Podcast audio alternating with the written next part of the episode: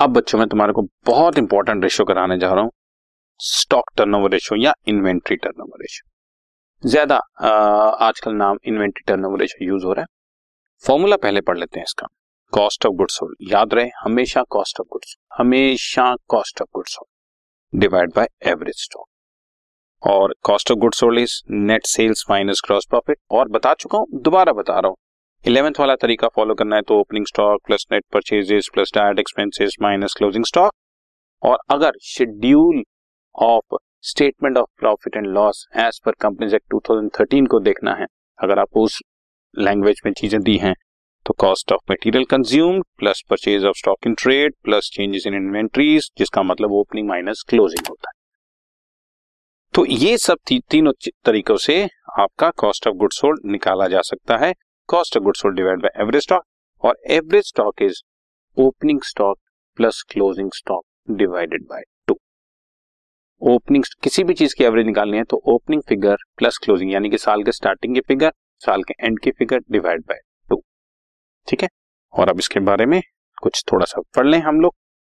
It reflects the efficiency of inventory management देखिए, मैं आपको अपने शब्दों में बताता हूँ। जब हमने स्टॉक टर्नओवर रेशियो निकाला और वो आ गया फाइव टाइम या सिक्स टाइम तो सिक्स टाइम्स का मतलब हो गया कि हम साल में छह बार अपने स्टॉक को टर्न ओवर कर लेते हैं। मतलब छह बार अपने स्टॉक को खरीद कर बेच लेते हैं। किसी का एट टाइम्स आ गया तो वो आठ बार अपने स्टॉक खरीद कर बेच लेता है। किसी का बारह बार आ गया तो वो बारह बार अपने स्टॉक को खरीद कर बेच लेता है। तो मेरे ये कहते ही आपको समझ में आ रहा होगा कि जितनी ज़्यादा टर्नओवर होगी, उतनी अच्छी हो टर्नओवर आप इसको यहाँ पे टर्नओवर को इंग्लिश या अकाउंट्स का वर्ड मत लें। टर्नओवर का मतलब टर्नओवर जितनी जल्दी हम अपना स्टॉक टर्नओवर कर लेते हैं, उतना अच्छा है ना बच्चों? आउट ऑफ़ फ़ैशन होने का भी खतरा नहीं। और अगर एक कंसर्न का होता ही तीन टाइम्स है तो इसका मतलब वो साल में तीन बार ही अपना स्टॉक बेचते है। तो ऑन एन एवरेज चार महीने में उसका स्टॉक क्लियर हो। प्रॉब्लमेटिक है। जिसका बारह ट्वेल्व टाइम्स आ रहा है, इसका मतलब वो एक महीने में अपना स्टॉक क्लियर कर देते और मान लो किसी का आ जाता है चौबीस बार तो पंद्रह दिन में अपना स्टॉक क्लियर कर ले। अब आप अपने माइंड में चलाओ, जैसे किसी हलवाई की शॉप है, जहाँ पर मिठाइयाँ बिक तो उसका स्टॉक टर्नओवर कितना ज़्यादा होगा? आप समझ रहे उसका तो आमतौर पर उसका स्टॉक तीन दिन में क्लियर हो जाता है या चार दिन में क्लियर होता है, उसके बाद तो उसको फेंकना ही होता है। किसी भी अच्छी शॉप का तीन या चार दिन में तो क्लियर हो जाता है सारी चीज़। तो उसका स्टॉक टर्न ओवर बहुत है। नाउ यू गॉट कि स्टॉक टर्न ओवर का क्या सिग्निफिकेंस है? जितनी ज़्यादा, उतनी अच्छी।